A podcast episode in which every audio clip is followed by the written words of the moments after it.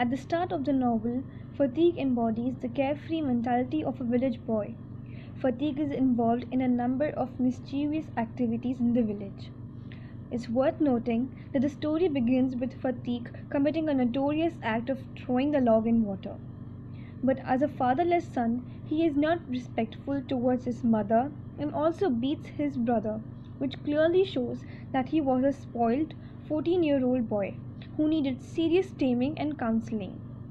Phatik's behavior changes as he prepares to depart for the city and ensure to make peace with his brother, Makhan, by giving him his toys. In the excitement of going to the city, he didn't feel sad or leaving his mother, younger brother, and his friends. This was a big shift in Phatik, and he didn't realize that he must get ready to accept the changes on the anvil or risk being coming his way. Unfortunately, Phatik, a country loot, a overladen ass, as held by his aunt, fails to chip in through the jostling of city life. Phatik's stay in Calcutta is marked by a string of additudinal ado.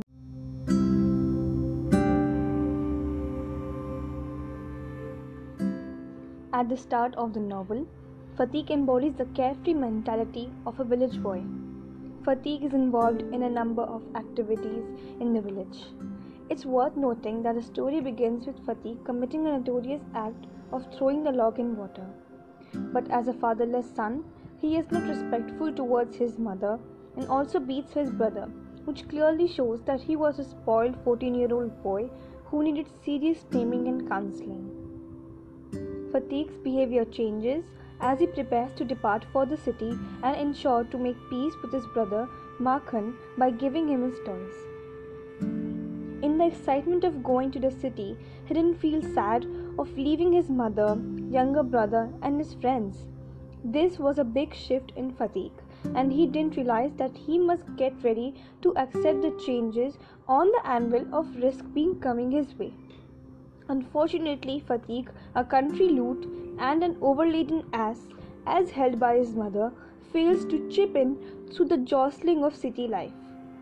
Phatik's stay in Calcutta is marked as a string of coldness displayed by people he comes across.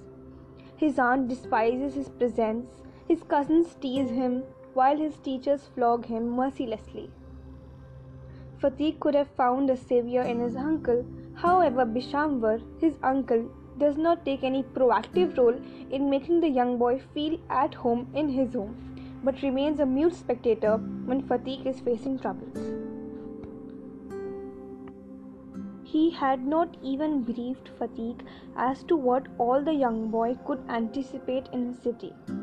Phatik asks his uncle about going back home, to which he answers that he can go in holidays. Phatik loses his confidence under the pressure of family and school and never confides in his uncle.